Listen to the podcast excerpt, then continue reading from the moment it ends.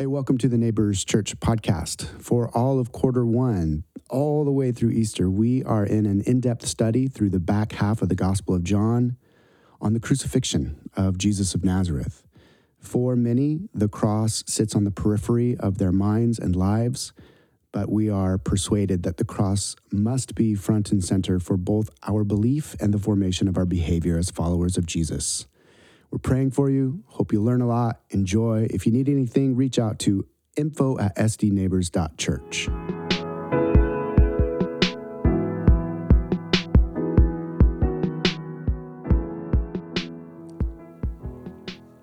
John 1 14 through 17. The Word became flesh and made his dwelling among us. We have seen his glory, the glory of the one and only Son, who came from the Father full of grace and truth. Out of his fullness, we have all received grace in place of grace already given. For the law was given through Moses, grace and truth came through Jesus Christ. Ephesians 2 1 through 10. As for you, you were dead in your transgressions and sins, in which you used to live when you followed the ways of this world and the ruler of the kingdom of the air the Spirit who is now at work in those who are disobedient. All of us also lived among them at one time, gratifying the cravings of our flesh and following its desires and thoughts. Like the rest, we were by nature deserving of wrath. But because of his great love for us, God, who is rich in mercy, made us alive with Christ even when we were dead in transgressions.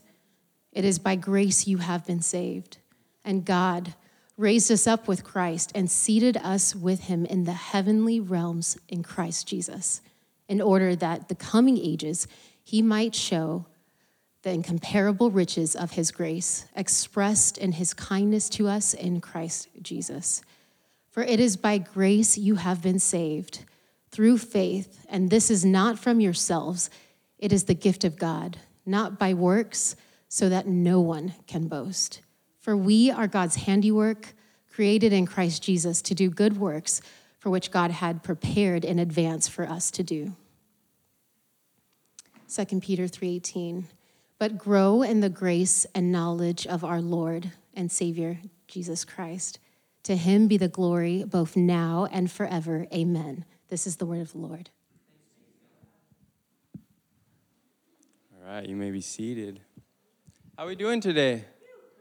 Yeah, wow. God is in this place. This is beautiful. the story goes once during a British conference on comparative religions, experts from around the world gathered to debate what, if any, belief was unique to the Christian faith. The debate went on for some time until C.S. Lewis wandered in the room. I love that guy. I'm reading his space trilogy right now. I'm in his second book.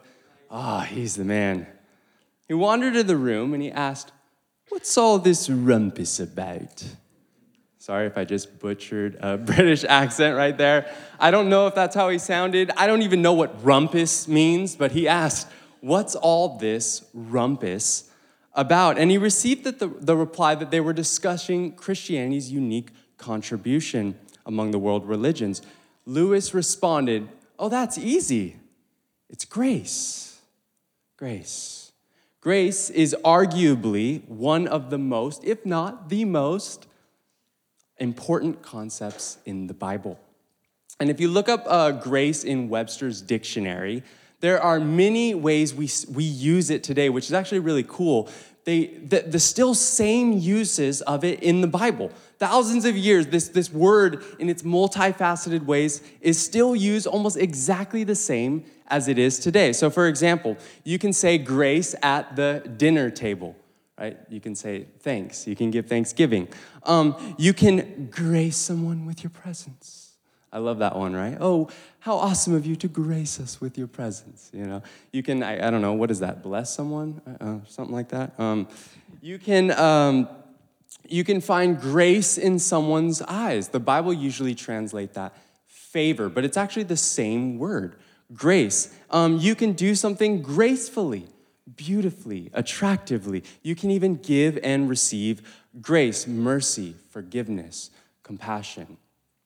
There are many ways to use grace, but the apex, the fullness and essence, is seen in the cross of Jesus Christ. And this is what makes grace utterly unique. This is what makes the Christian faith utterly, utterly unique. Freelance writer and self proclaimed atheist, actually, Jonathan Rauch says grace is some combination of generosity and magnanimity. Say that five times. I've been trying to say that for so long. Kindness and forgiveness and empathy, all above the ordinary call of duty and bestowed even or especially when not particularly earned. Now, I actually think this is a really good definition that Jonathan gives. And he actually says when he, when he sees it, those rare times he sees it, it almost makes him wish that he wasn't an atheist. Or if we want to put it a little bit more of a, a biblical spin on it, real quick, everyone's favorite uh, theologian, right? Uh, U2's theologian, Bono, right? he really highlights what Lewis talks about. He says, Grace is unmerited favor of God, unconditional love given to the undeserving. Now, that's a lot of uns, but those uns are what make this utterly unique. In Philip Yancey's words, it's scandalous, unmerited, unconditional, undeserved. What? That doesn't even make sense. See, the notion of God's love coming to us unconditionally, with no strings attached, goes against every instinct of the human heart. The Buddhist Eightfold Path, the Hindu doctrine of karma, the Muslim law, all of these, you earn approval. There's a cosmic scale in which the good is hopefully outweighs the bad. But only in Jesus is there unconditional love, grace. See, we're naturally drawn as humans. We're drawn to contracts and karma, to cause and effect, to earning our keep. And if you don't believe me, all you need to do is go out to lunch with a friend today after church, and if they offer, let them pay your bill. You know you're gonna make it up to them, right? Next time, next week, you know who's not gonna make it up to them? Who's not gonna make it up to? Okay, no hands. One person. We got one person. Ladies and gentlemen, you do not want to go out to lunch with them. And here's why because Liam understands grace too well.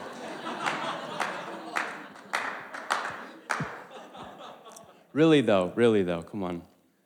This kind of contractual tit for tat system of relationships is our default especially here in Western democracies with our rigid individualism, right? It's become a crisis. Sociologists have traced that as we have sought for more meaning and significance, traditionally found in the family and the community, um, in the individual and their work, not only are we seeing a decrease in historically grace based relationships, covenantal relationships such as marriage, but marketplace language has crept into the common vernacular of our everyday relationships. The word consumers comes to mind. In the official language of the state, I work at a group home for boys that have aged out of the foster system. Just wrap your mind around that for a moment. In the official language of the state, they are consumers.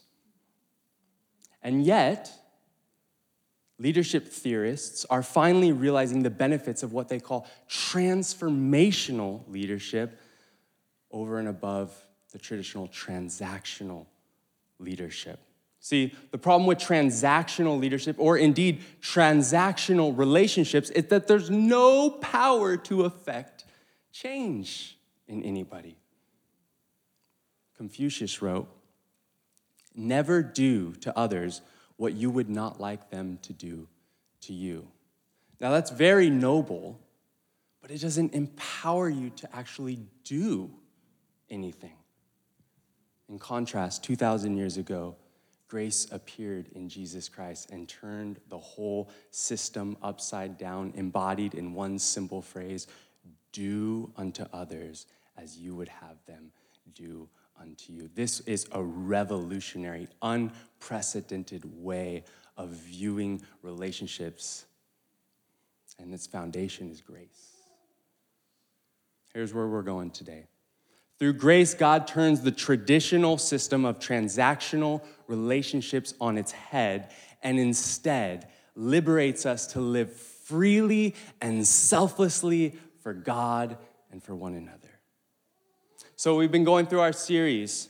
Dan was mentioning our series on the cross and atonement. And today we, we are reaching this key transition. I don't, I don't know why he said it's all going to be fuzzies, because we kind of have to discuss a little bit, you know, a little bit more before we can really get the full emphasis of, of grace. But we're going to flip that page today. It's going to be beautiful. We're going to be uh, looking forward to next week how grace leads us to repentance, discussing all the different facets of what Jesus has actually earned for us on the cross in time to discuss the resurrection for Easter. It's going to be beautiful. And I have a simple argument or a syllogism. You didn't think you were coming to learn Aristotelian logic today, did you, in church? I'll just stick with argument. Is that okay? A simple argument. And our first point or premise is this grace is a gift we can't earn. Grace is a gift we can't earn. See, one key aspect of what makes grace grace is that it can't be earned. Paul made this clear in our passage today, Ephesians 2 8. It should be up on the board. For it is by grace you have been saved through faith. This is not from yourselves, it is the gift of God, not by works, so that no one can boast. Paul makes it clear that our salvation is not earned by our good effort or deeds, it's by God's grace.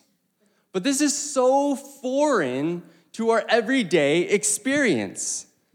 I think some of us, maybe in this room, have, have not fully experienced what it means to be, wow, a child of God in that grace. Or, or worse, or I wouldn't say worse, but, or uh, in another way, you're like me, you're like 10 years deep in this, and because of the life we live, the society we live in, you, you forget. See, and then we end up trying to earn God's approval, his favor, to try to make ourselves feel worthy of his, his blessing. The problem with this, though, is that it puts the emphasis on our performance, and that is exhausting.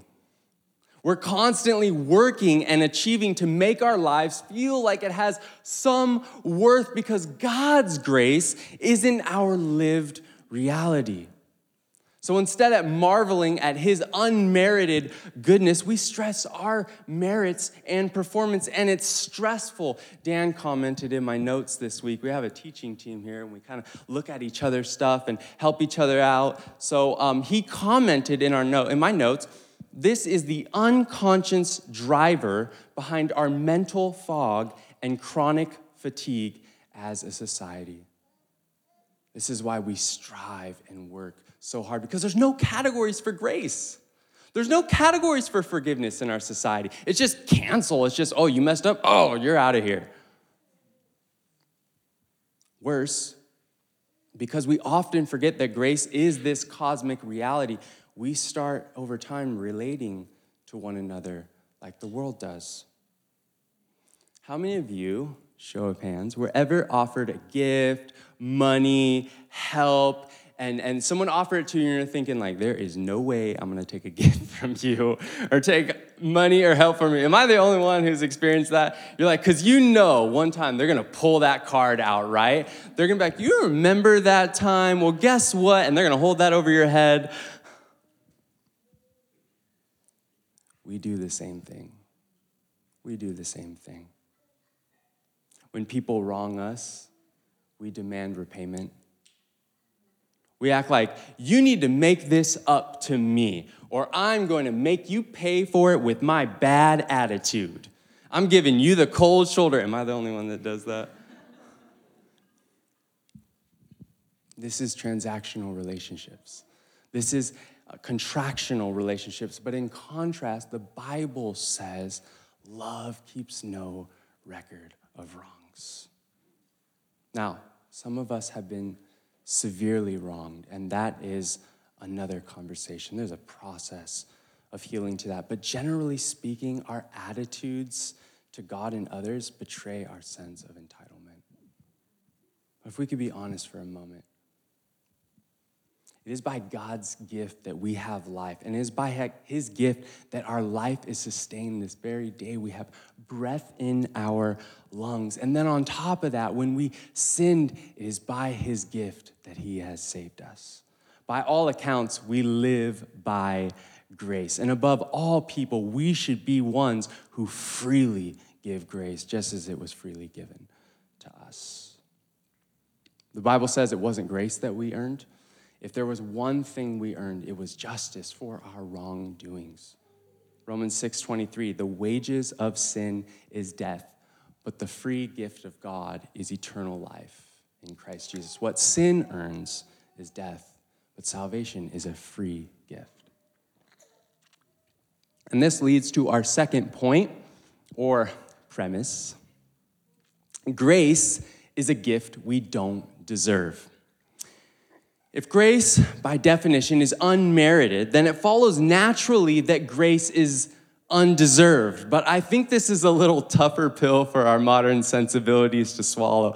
I hate when someone says, like, you don't deserve that. I'm like, what? I'm like instantly offended, you know?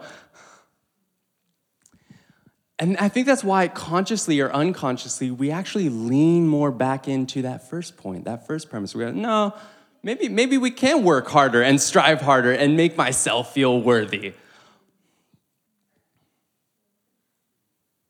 But the Bible is unapologetic in our passage today, Ephesians 2, verse 1, be on the board. As for you, you were dead in your transgressions and sins, in which you used to live when you followed the ways of the world and of the ruler of the kingdom of the air, the spirit who is now at work in those who are disobedient.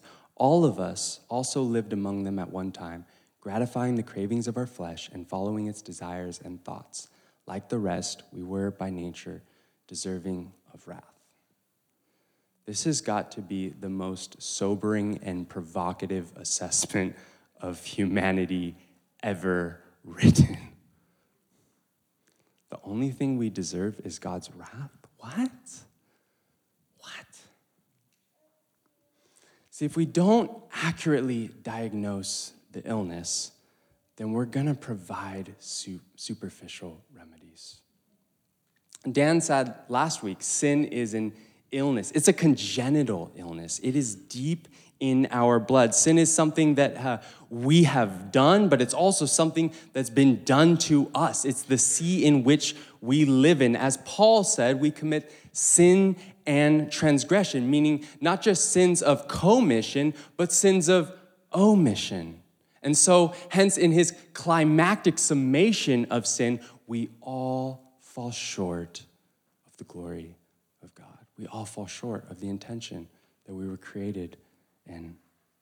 And there's this trifecta of, of forces, Paul says in that Ephesians passage. There's this trifecta of forces our own sinful nature, the world with its uh, pressures of uh, its beliefs, its values, its judgments, its relational systems. And then the enemy of our souls, Satan, all of these work together to keep us in bondage, or in Paul's words, dead, unable to save ourselves, unable to reach that original standard that we were created in. Micah shared a wonderful testimony last week, and we basically saw in that that radical a radical disease takes radical treatment. His father had many different treatments. And at the end, the testimony was it was nothing short of a miracle that saved his dad, that healed him. And the same is true for our salvation. Science, medicine, money, education, all of these things are, are, are good gifts of grace, and they're exceedingly helpful, but they're not the ultimate solution. In the hands of fallen humans, yes, they can do tremendous good, but they're also um, used for tremendous evil. science and technology used to make, weapons of, of war, and we're seeing that even unfold now. Sin corrupts, it pollutes, it twists God's good gifts of grace into curses. And the Bible suggests, though, it's not just those things or it's not just those people out there, it's something in here. It's, it's, there's a seed in all of us. We still do and think selfish little things every day that fall short of the standard of love. We're by nature deserving of wrath. Now, that sounds pretty extreme. I know, right? Doesn't that sound pretty extreme for modern folk? It does me. I'm just going to be honest. And I'm going to let Dan fill this out a little bit more. I'll, put, I'll leave the, the hard work on him. He's going to fill this out and discuss this in coming um, sessions. But in simple terms, God's wrath is his anger toward the destruction, destructive effects of sin and evil. I like what Tim Keller mentions. I think we often forget this, you know, that in the West, we have a problem justifying God's, God's anger and judgment towards sin. But in the Middle East, they have the exact opposite problem. They have a problem justifying God's love and forgiveness. See, they've experienced so much wrong, so much evil, that it would be unjust for God if He wasn't a God of justice. We must understand that God's the God of all people. He's going to offend some sensibilities of each culture. God is a God of grace, but He's also a God of justice. And sin angers Him, it angers Him. I remember uh, once uh, I was in fifth grade, so I was the top of the food chain at my elementary school. And there was a guy in fourth grade who I just thought was so cool. I was kind of jealous of him. He was so, he had this really nice bleach blonde, spiky hair and it, it spiked like perfectly, like straight. And I have curly hair. Like this is the best I can do. you know, it, it looks cooler when it's when it's long. It's kind of curly, but. I was like, man, this guy has the coolest hair. And then he had these big fat Osiris skateboarding shoes. And I was like, man, I want those things. They're so cool. This guy's, and so like, I wanted to be his friend. I wanted to be, I'm like, so I tried to be his friend, you know, I would, I would come and like hang out with him. And, and talk to him. And he was in fourth grade, right? And I'm, so I'm trying to be his friend. And he wasn't like rude or anything. He just like, we never became friends. Like he just wasn't interested in being my friend, I guess. And I was like upset. I was like hurt. I was like jealous. And I remember, well, what I started to do actually, yeah, the seed in me kind of flourished a little more than most of us in this room. So thankful, thankful for you that that didn't happen. For me, it did a little bit. But I remember in fifth grade, I, was, I started bullying this guy because now I was mad. Now I was jealous. So I would bully him in fifth grade. And I went to school one day, and we had like recess or, or, or you know, a little bit time before a class started. And I went to the playground, and I don't know if I was like walking up to him or something, and all of a sudden, his dad came before me, walked in, walked in front of me, and he said, Don't ever mess with my child again. And I was like, okay. and I didn't, ever again. See, I would question God's love if he wasn't deeply affected by the plight of his children. This dad cared and he, he hated to see his son getting bullied. See, we should take comfort in the fact that God actually hates sin. We should take comfort in that. And some of us have been deeply hurt by the sin of others. And you need to hear today God hates that. It actually angers him. But if we're also honest, we've all hurt someone too. We all have been unkind to someone too. And in that sense, we're all in the same boat. We try to compare ourselves to others, but we're just using a sliding scale. We're falling short of the standard we were originally created to be in. We don't deserve grace. But God, literally in the Greek in verse 4, but God, being rich in mercy because of the great love with which he loved us, even when we were dead in our trespasses, made us alive together with Christ. By grace you have been saved. And here it is the unmerited favor of God, unconditional love given to the undeserving. In Jesus, grace came to this earth and forever changed the course of history. In Jesus, God became human and he earned what we couldn't through his perfect, sinless life. On the cross, he traded it for what we deserved and he bore the wrath of God in our place. Love never skipped a heartbeat. God's unconditional love invaded history, and yet he maintained his justice. It's scandalous. And why would God do this? It just gets better, guys. Why would God do this? Verse 7 in order that in the coming ages he might show the incomparable riches of his grace expressed in kindness to us in Christ Jesus. And so the hymn goes, the well known hymn we all know. When we've been here 10,000 years, bright shining as the sun, we've no less days to sing God's praise than when it first begun. Amazing grace, how sweet the sound that saved a wretch like me. I once was lost, but now I'm found, was blind, but now I see. Our third point today is this grace is a gift freely given to us in Christ Jesus for our freedom. See, beyond saving us, that he might show us his kindness into eternity, Jesus saved us so that we might be truly free.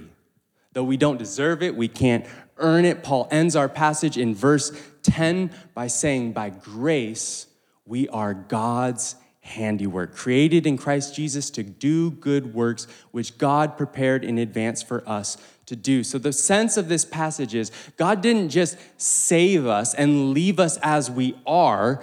Um, he's recreating in us what has been marred by sin. It is his work to reform in us what we're intended to be, those royal priests that Dan talked about in our very first session here. Good people who do good things and good works. But don't get it twisted. You can't read this passage. Uh, you can still put it up there if you want. Um, you can't read this passage as a transaction. Like Jesus didn't die for us so that in return you could offer your obedience to him. That's, that's a misreading of this passage. Read it again. By all accounts, it is God's work from beginning to end. We are his handiwork created in Christ, and the good works we do, He prepared them for us. God is recreating in us who we were originally intended to be good people made in His image who sinned, and now He is restoring. Friends, God doesn't want anything from you, He wants you. He wants you. He wants the truest and highest you. And that's the difference. That's grace.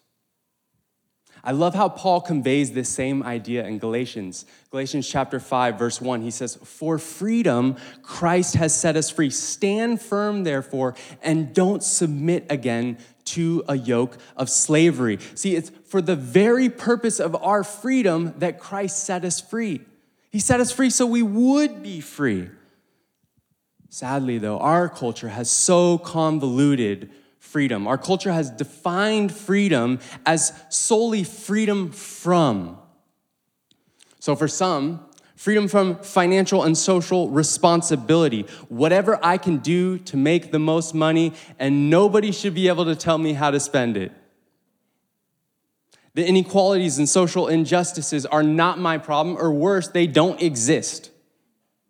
For others, freedom from the oppressive confines of marriage is just a piece of paper. Freedom from the sexual boundaries, freedom from even biological confines. Our culture is defining freedom from anything that would limit my self autonomy, and that's only negative freedom. What we need is positive freedom, freedom that lives into who we were meant to be. Grace not only frees us from sin and death, but frees us positively to be holy and loving people as we were created to be. God wants our freedom. Now, this message of freedom and grace, it receives a lot of flack. It receives the same three responses today that it did in the Bible, and that is religious people hate it, libertines abuse it, and the humble are empowered by it. The religious, Paul dealt with the Judaizers, Jesus confronted the Pharisees. There's always going to be people who, due to their own self righteousness and misunderstanding, undermine or actively detest grace. Some are outside the church, and they are legitimately really good people. And honestly, they work too hard to humble themselves before Jesus. Others are in the church, none of which are sitting next to you. These people often hurt us the most. They say they love Jesus, they go to church, but for some reason, their, their life still operates out of contracts and transactions, which are ultimately self protective. They're ultimately a self centered way of living. They haven't fully experienced how grace transforms and empowers. And unlike Jesus, they're concerned about the law and truth without grace. They're often judgmental. If we can be honest, we've been there sometimes. On the other hand, we have the libertines who abuse grace. For these people, grace is just such an easy target to exploit. They simply don't want to be held accountable for the actions. Unlike the religious who get self, uh, satisfaction out of rule keeping, hard work, and religious devotion, libertines get satisfaction from sinful and selfish pleasure. They want God's love and forgiveness without true repentance. As Bonhoeffer said, they mistake free grace to us as cheap grace. But grace is not cheap. It may be free to us, but it cost God everything. And sadly, in our day, Christianity is getting just as bad a rap from this response as it is from the religious. But the third way, the third way, is for those of us who know that grace is not cheap, that it is costly. And for them, grace is something that is not taken advantage of, nor something to be ashamed of. For them, grace is the key to liberty. For them, grace is transforming, it's empowering, it allows us to be truly free, free from ourselves and our own selfishness and need to get my way. Free to love God and to love others unconditionally. See, before grace, we weren't free. We were bound by our own selfishness, bound by the need to get the longer end of the stick or at least get even, right? But now, we're free to love God and others when they haven't earned it, even when they don't deserve it. That's freedom. That's grace. If I can be honest, as we're going to land this plane, this message, man, was so good to my soul this week.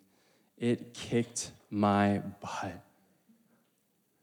I think I've just, for years, I've just forgot.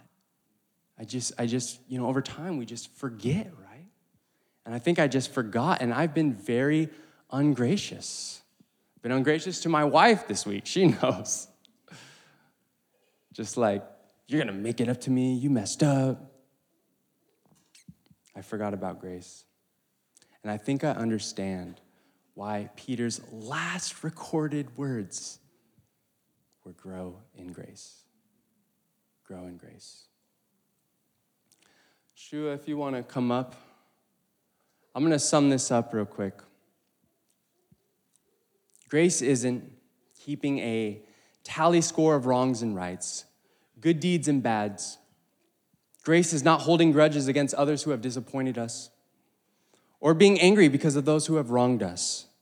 Grace renders the whole system of accounting that allows these feelings of justified anger, unkindness, frustration, judgment obsolete because it flips it on its head. The world's traditional system of relationships is transactional. You earn grace from God and others. You earn favor, you earn kindness, you earn support, you earn help, mercy, forgiveness, value, popularity, power, money, material, blessings by the good you do, the good you put in, the hard work you give. The Bible says that's not grace. That's not grace at all. In fact, it's the exact exact opposite. The true system of relationships is rooted in the ultimate reality of God Himself. God gifted us life and every good thing we have on this planet. There is nothing more we could ever earn from Him. His love is unconditional. The only thing we could have earned is His anger towards our wrongdoings. And yet, even that, He freely absolved by coming as Jesus to die on the cross for our sins. We live by grace. And God has freed us to give this same grace to others unconditionally of how they treat us. This is, after all, who you were made to be perfectly loving. We don't have to. We don't have to. We get to. We get to now. And I mean that in the fullest sense. We're able. That's a, that's a, that's a whole paradigm shift. You tracking with me?